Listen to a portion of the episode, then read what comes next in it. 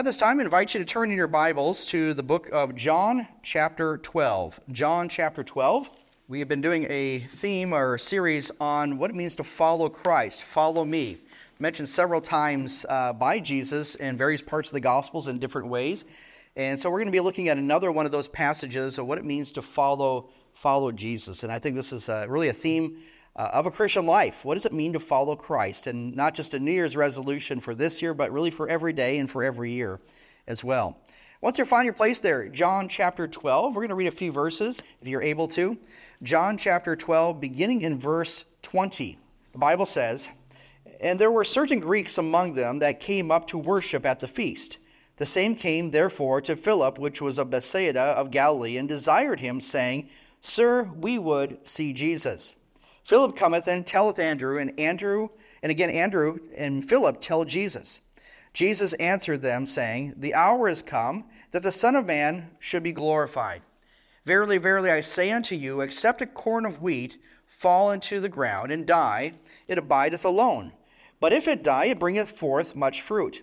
He that loveth his life shall lose it, and he that hateth his life in this world shall keep it unto eternal life.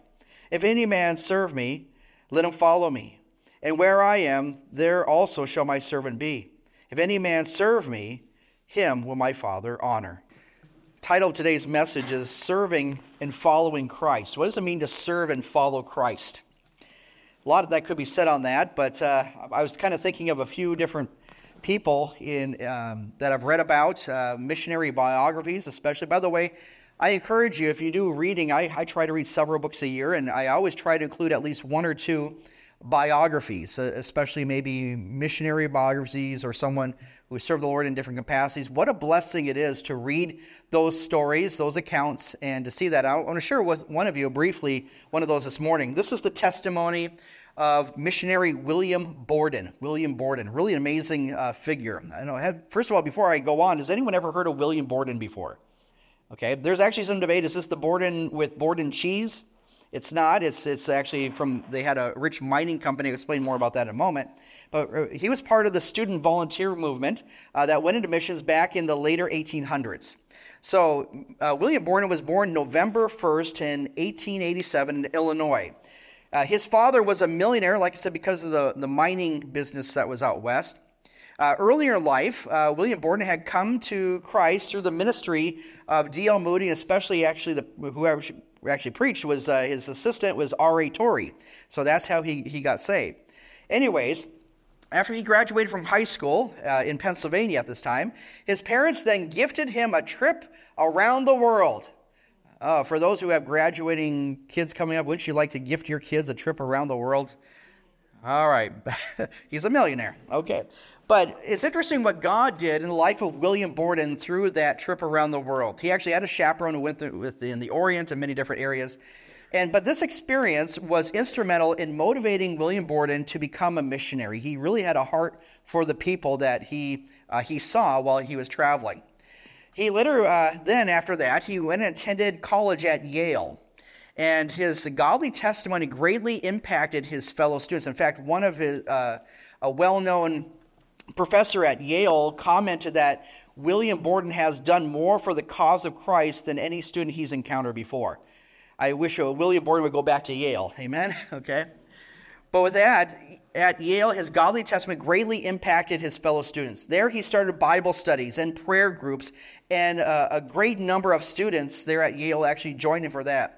But Borden was also known for ministering in the area to the most oppressed, the outcast in town, including even the disabled. After graduating from college, he then attended Princeton Seminary. After which, then he was ordained to be a missionary at Moody Church. Actually, was on staff at, at Moody Bible Institute uh, during those early years. But nonetheless, he was ordained to be a missionary at Moody Church. Many couldn't understand his decision, though, because he had received such a large inheritance after his father was passed away. In other words, William Borden became a millionaire uh, through that he was he, he was got, got that inheritance. But people wonder why would you do this? One friend told him that he would be throwing away his life if he w- would be a missionary. Borden's reply to him was this: "Well, you have never seen heathenism." I think that's very very telling there. Well, it was then, finally, after some years, In December of 1912, William Borden then traveled to Egypt, to Cairo, and there it was to study Islam and Arabic. And he did that in order to learn how to reach Muslims of Western China. That was really his focus, was the Muslims of Western China. So Borden then dedicated his life to that. So then he set sail, like I said, to Cairo, and there he began his studies. Borden, his desire was to serve and to follow Jesus by calling others to see him. Such is the life of William Borden. And we'll, by the way, like with Paul Harvey, we'll find out the rest of the story towards the end on that. But as we think about that, here's a, a man who dedicated his whole life, really gave his life to the cause of Christ and his fortune that he had inherited, that he grew up with, the pleasures that he, he could have had, he put that to the side because his focus was on Jesus Christ. So, what can we glean from that? Well, as we look in the text here today in John chapter 12, we're going to see what does Jesus call or require of those who, who would dare follow him, who would follow him. And so I think it's interesting here. It says in verse 20 again, there were certain Greeks among them that came up to worship at the feast. What is going on here is that this is the time of Passover. And uh, just in a few verses before this, we read of the triumphal entry when Jesus came down the Mount of Olives on the donkey, and the people shouted, Hosanna, blessed is he that cometh in the name of the Lord, blessed is the Son of David. They, they made these, these cries, they waved the palm branches, and so this is in preparation again for Passover that was just to be in a couple days. And of course, we got to understand that in the context of this passage, this, that we are here just a couple days before Jesus is betrayed, who is tried, he goes to the cross and he dies for us. So this is really within the Passion Week, within that time that people are looking at him. So with that in mind, there are Greeks that are there. Now, who are these Greeks exactly? These Greeks, uh, there's some debate about it, but they were, first of all, not not Jewish. There's some question that if they could they could have maybe been uh, uh, God fearing Greeks. Think of like uh, Cornelius later on in the book of Acts. He was one who feared God uh, for example, not necessarily Greek, but still a Gentile in that regard. So there are there are some questions about that, but nonetheless, they were they were kind of without the camp. And I think there's something interesting what is going on here. So in John chapter 12, as we see the Greeks, this should remind us something. Here we are at the end of Jesus' life, but that should remind us of the of the wise men who came from the east during the time of Jesus' birth. So here's what uh, a little bit of a paraphrase from one commentator. These men from the West, from Greeks, okay, they came to see Jesus at the end of his life, just as the wise men came from the East after his birth. But these Greeks, they came to the cross of a king instead of his cradle. So I think that's an interesting parallel, uh, and kind of, if you want to say, bookends of Jesus' life. Beginning of his life, here comes wise men from the east. At the end of his life, here comes Greeks from the west to see him. But as they're going to see, in just a few days, he's going to be on the cross. Very possibly, it's a little bit argument from silence, but these Greeks probably were around when Jesus was crucified, buried, and perhaps rose again. They could have been in town for that. What an amazing thought. But they had this question.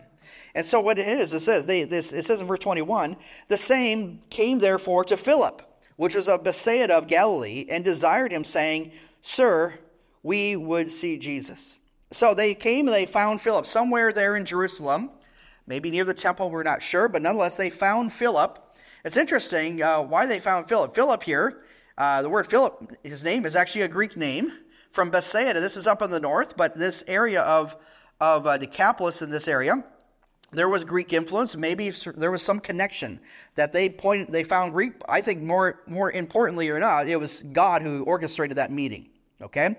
But as they said, they found Philip and they desired, they asked him, saying, Sir, we would see Jesus. They knew that he was one of, of Jesus' disciples. Okay? So this is important to understand this. But what happens next is interesting.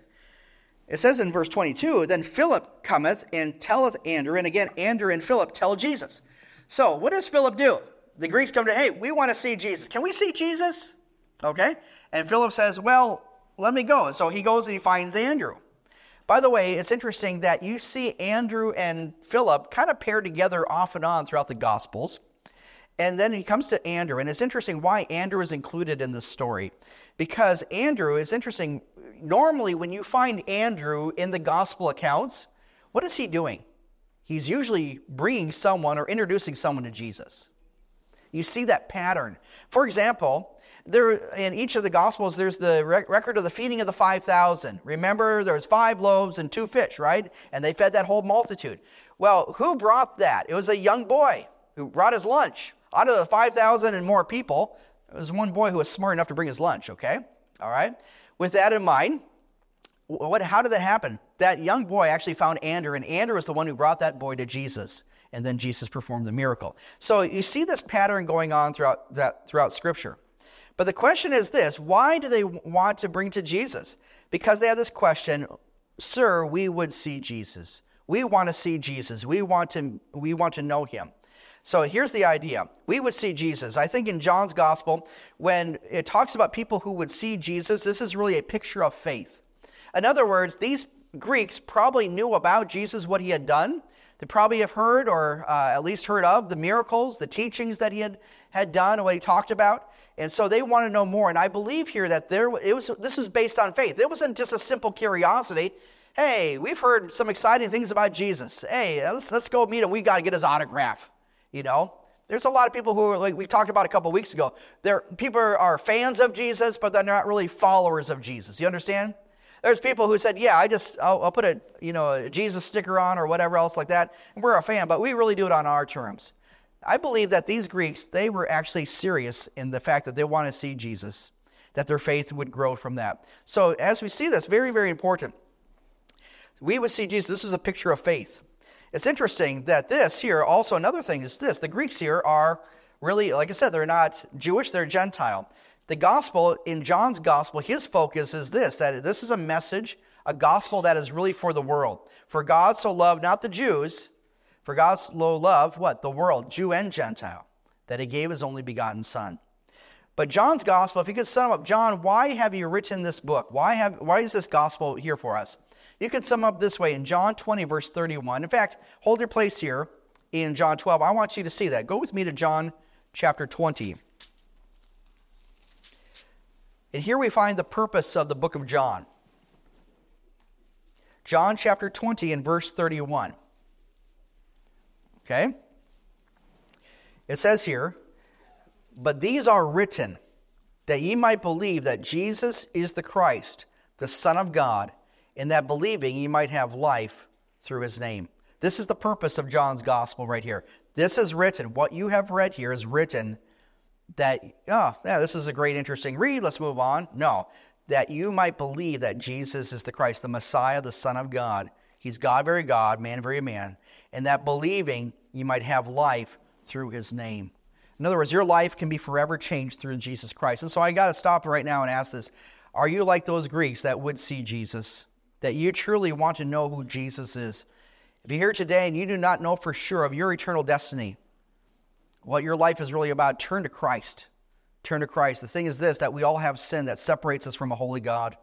And we desperately need forgiveness. We desperately need cleansing to be clean. And there's only one way that can, ha- that can happen is that by trusting in Jesus Christ, who paid the price for our sins on the cross. What a blessing it is to know that has happened. I pray that you have come to know Jesus Christ personally and that your heart would be as these Greeks did, that you would see Jesus. So the application really of this is this is a faith to see Jesus. Do you have the faith? Application is this by seeing Jesus, this leads us to serve and follow Christ. And as Philip and Andrew did, let's bring others to know Christ. Bring others to know Christ. So let's now continue on in the count here. So the question is this the question is this how we want to see Jesus, but how do you see Jesus? How can that be possible? What are we really looking for when we talk about this? Jesus says here now in verse 23 and Jesus answered them, saying, The hour is come that the Son of Man should be glorified. So the question is this from the Greeks, and I pray from you we, would, we want to see Jesus. I asked to see Jesus. How does someone see Jesus? Okay? Is by looking at verse 23. The hour has come, the time is now that the Son of Man should be glorified. So this phrase here is this. We talk about glorification. Uh, is this is not glorification uh, by the eyes of men. We want to see glory. We want to see a king. We, we, we want to see a parade. We want to see a mighty, mighty uh, person coming down, you know, to, you know, to rule and, and to flex his muscle and make everything right. I, I think the, this is kind of what happened just a few verses before that at the triumphal entry.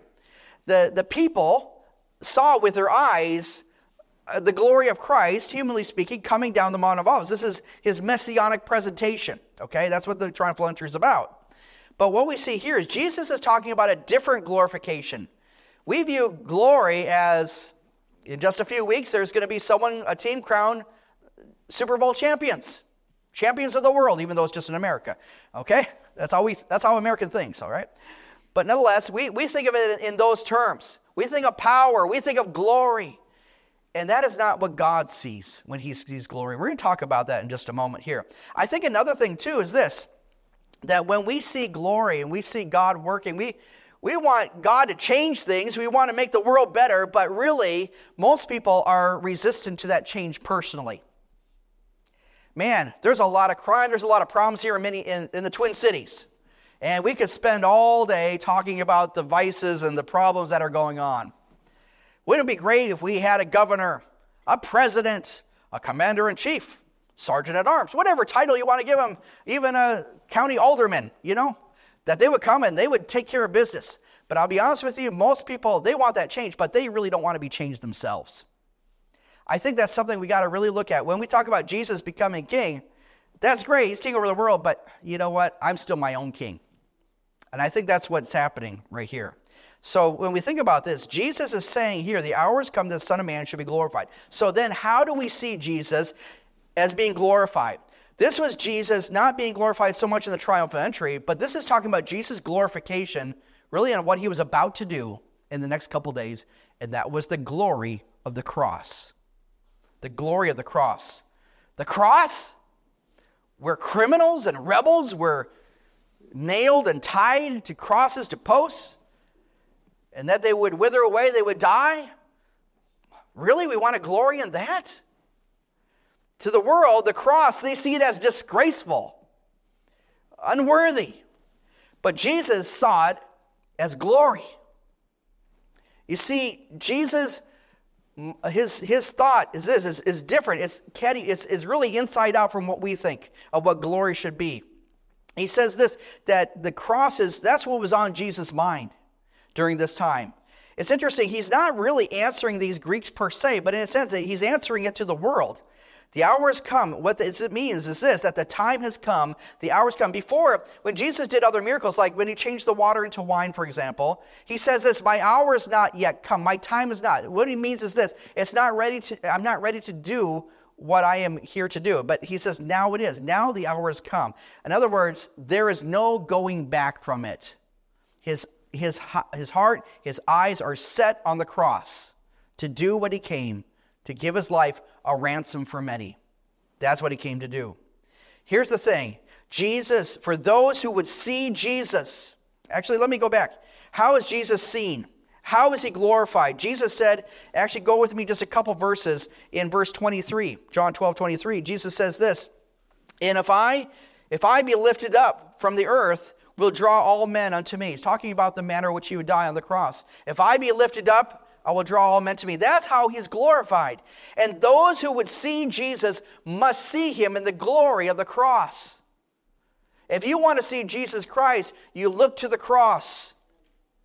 You look to what he has done for us. So serving and following Jesus calls us to look to the cross. So, with that, how then should we serve and follow him? We talk about seeing Jesus, and I pray that through the cross that you have trusted Jesus Christ for what he did, that he died in your place for your sin, to be your king over your heart. I pray you have come to, come to that place of understanding. You said, Yes, I have. Pastor, I have trusted Jesus Christ. My sins are forgiven. I believe what Jesus did for me, and I'm thankful for that. Okay, I pray you've done that. But now what do we do? How then do we follow and serve him? And this is what Jesus would do. So here's the model to serve and follow Jesus. Look with me now in verse 24. Verily, verily, I say unto you, except a corn of wheat fall into the ground and die, it abideth alone, but if it die, it bringeth forth much fruit. He that loveth his life shall lose it, and he that hateth his life in this world shall keep it unto eternal life. So beginning there in verse 24, except a corn of wheat fall in the ground and die, it abideth alone. But if it die, bringeth forth much fruit. So, what are we talking about here? So, this is really talking about what Jesus would do It's interesting. He uses this, this picture, talking about corn or a kernel, a grain of wheat. If it falls in the ground, if you put it in the ground, if those who have planted, you know anything about planting, you take that seed, the seed by itself doesn't do anything. Uh, it's just there. But what happens if you put that seed in the ground? What happens? It dies. But what happens? Through that death springs forth life, springs forth fruit. And that's the purpose. Jesus is saying here about his own death that he would die like that and it would also bring forth fruit. But not just Jesus, but those who would serve and follow Jesus would, must also die to self. That's Jesus' own example. You see, a seed will never become a plant unless it dies and is buried. The death and burial of Jesus were necessary for his glorification. And Jesus' death brought forth life. Here's the thing I like what um, uh, another commentator says this if this is true of Jesus, it must be true of his followers. The only thing that we can see spiritual fruit in our lives and following Christ is by dying to self. Folks, you are not in charge of your own kingdom. All right? This isn't your world, folks. This is my Father's world as we sing the song. And I pray that if we really want to follow Christ, it is dying to self. Jesus, others, and then you, okay? So, how important it is. So, with that, Here's the application here in verse 25 He that loveth his life shall lose it, he that hateth it, his life in this world shall keep it until eternal life. So, what's this talking about here? It's interesting. He that loves his life shall lose it. In other words, if you if you put all your efforts into this world, okay, there's there's an old saying this that you know it used to be a bumper sticker. I haven't seen it around much, but you probably have heard it or read it. He who dies with the most toys wins. But I got a question for you. He who dies with the most toys still dies. You don't see a a U-Haul being pulled by a hearse unless you're in West Virginia. That's another story, another time. But nonetheless, you don't usually you don't see that. That's not common because you can't take it with you, folks. You can't take it with you. So what then are you living for? What are what's our purpose? What is our focus? So the thing is this, don't waste your life. That's the idea of this passage. He that loves his life shall lose it. If you invest everything in into this life, you're going to lose it. Invest in what is eternal. He that hateth his life in this world shall keep it unto eternal life. So, are you supposed to hate your life? Man, that sounds like you're really hard on yourself. What are we talking about? The idea is this the idea of hate here it says, when the issue is between Christ and the dearest things of life, one who keeps his soul for eternal life by losing his life each time here. So, this is this interesting thought. We're talking about this he that loves his life shall lose it. He that hates his life in this in this life this is talking about losing your life each time. It's, it's, in the greek it has the idea of a progressive thing. This is not a once and for all hey i'm saved. Okay i'm just going to live for the lord now not live for myself. I'm good i don't know what if you in the more if, if you but you know who my worst enemy is i look at men in the mirror every morning and there's a lot of days i don't like what i see okay I have to battle with my flesh.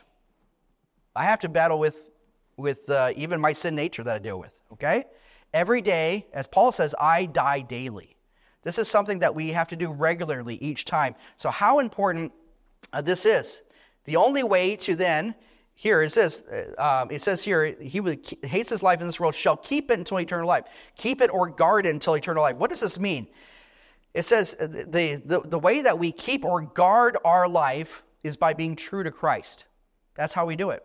How then do we lose, lose our life? It's by really being true to Christ. Those who follow Christ are then called to hate their life. It's, this is a hyperbole, okay? This is idea. Uh, it, those are called to hate their life. It's, it's really a hyperbole. This does not mean to disregard your life. Don't be haphazard. Don't be um, don't be silly with that. That's not the idea. Here is we're not supposed to disregard it, but rather give it freely up to God. In other words, our life should be this that we should have an undivided love for God. That's what this is about. We should have an undivided love for God. How important it is that we need it. You know, Jesus said another gospel in Matthew 10 that he who does not hate his father, his mother, his brethren, his sisters is really not worthy of me. It says, wait a minute, are we supposed to hate our relatives? Hate our parents? Hate our brothers? Again, it's a hyperbole. In other words, compared to them, our relationship with Christ should be far greater. And when someone looks at you and said, Man, that loves his family, but that person has a great love for Christ. By the way, if you have a great love for Christ, you're going to naturally love your family. Warts and all, right? Okay? You get to a family reunion, some days you're looking at each other like, oh boy, what a, why am I in this, right? Is there another uh, family I can rent for the weekend, you know, type of thing? Sometimes we think that. However, when we think about it, if our view of Christ is, uh, is predominant, our love for Christ is strong, guess what? That love will flow to others, including our family. How important that is. So, in doing this, is it comfortable then to do this? Really, to deny self, to basically live and only for the Lord like that. It's not exactly easy, but let me just say this. Uh, I like what, um, what we're called to do in Romans 12 1. I beseech therefore, brethren, by the mercies of God, that you present your bodies a what? A living sacrifice, holy acceptable in God, which is your reasonable service. In other words, we are to present our bodies as a living sacrifice. That means we're giving our lives to the Lord for His service, whatever He calls to do, serving and following Him. I like what uh, Warren Wiersbe said concerning this. Uh, interesting quote. He says this A lot of times in our Christian life, or just life in general, we want to be comfortable. But God does not expect us to be comfortable, but He does uh, expect us to be conformable. In other words, if you live a life for comfort, I want to make sure, man, I have a comfortable home, everything's good, comfortable family. Com- what happens is this it's, that's self preservation. It's not others, it's not outward focus. Okay? The thing is this there's a lot of times when we think about change, people are okay with changing until it affects them. I'm great with change as, unless it affects me, all right? This is the idea. But as Warren Wiersbe says, God doesn't expect us to be comfortable, He expects us to be conformable, conforming to Christ. And guess what? When you are following Christ, it's not comfortable. God never promised an easy path. He never did. So, how important is for us to trust? So, which one are you? Are you living a life of comfort, and that's what you're striving to do? Or are you living a life that's conformable to Christ?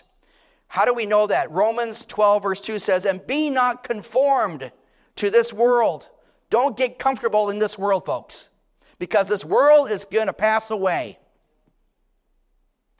the monies you save, the car you get, the boat you have, and whatever else you want to throw, whatever your favorite thing is, this world, it will pass away. It won't last forever. Don't focus on, lay not for yourself treasures on this earth, where moth and rust corrupt, where thieves break through and steal. Rather, lay up for yourselves treasures in heaven. This is the idea.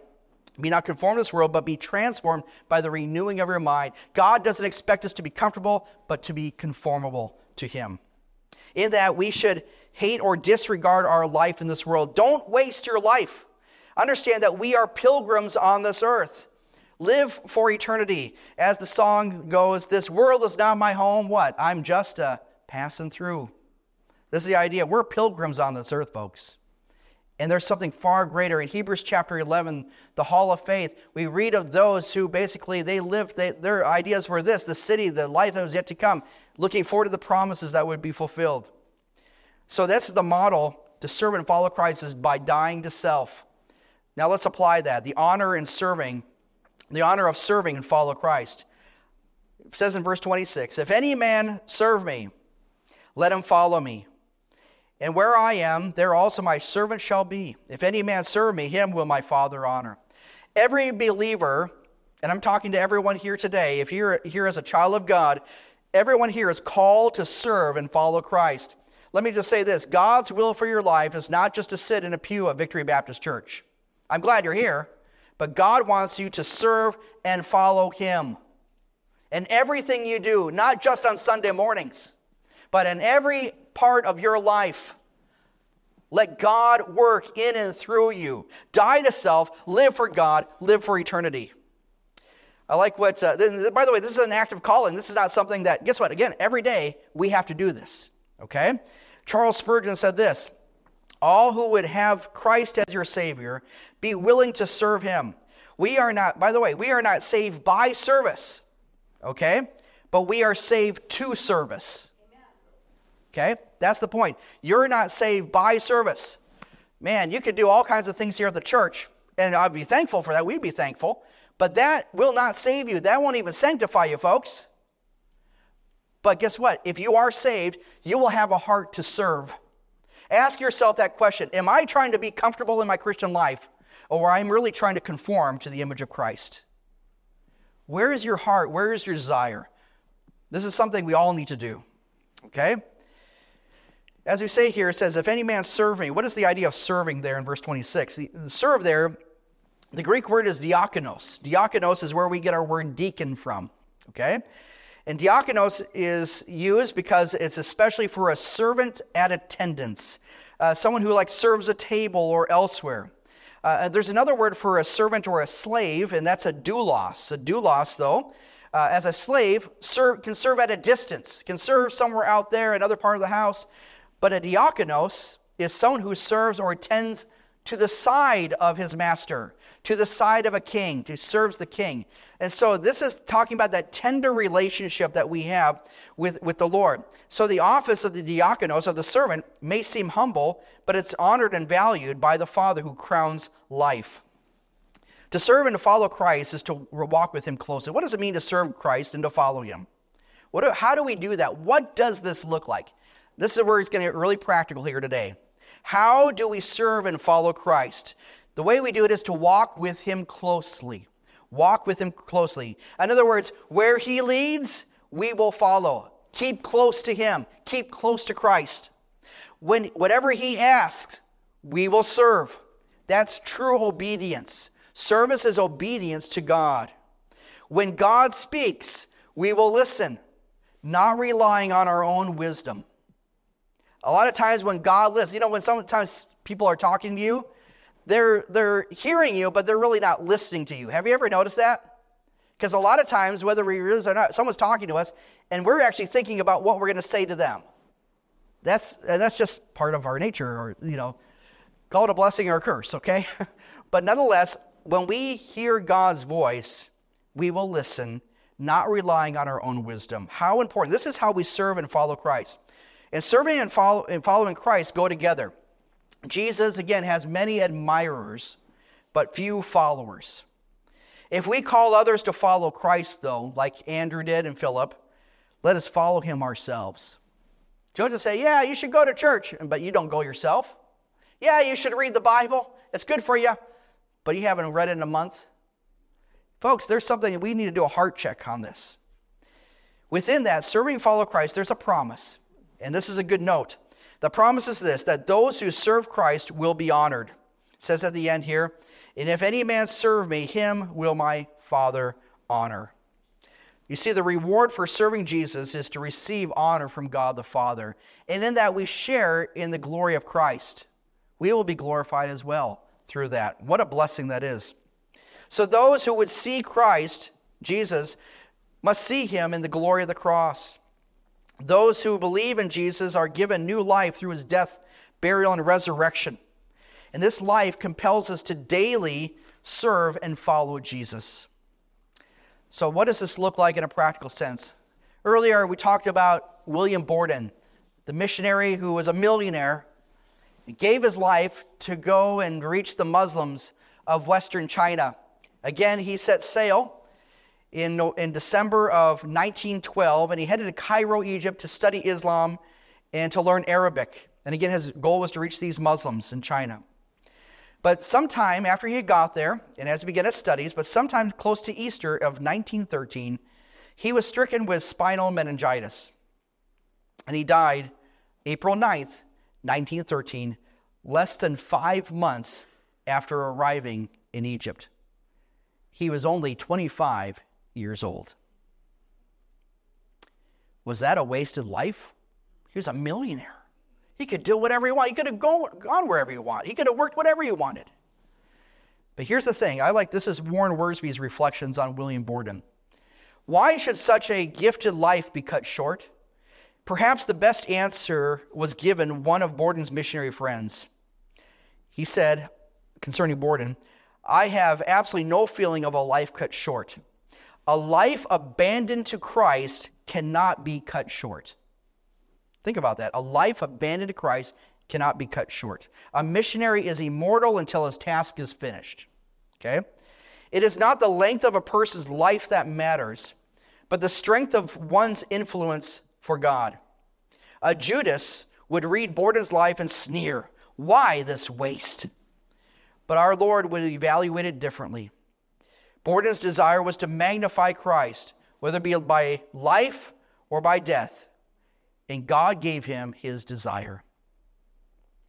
You know, most people would regard Borden's death as a tragedy. However, God took the tragedy and did far, something far greater than Borden could ever do himself.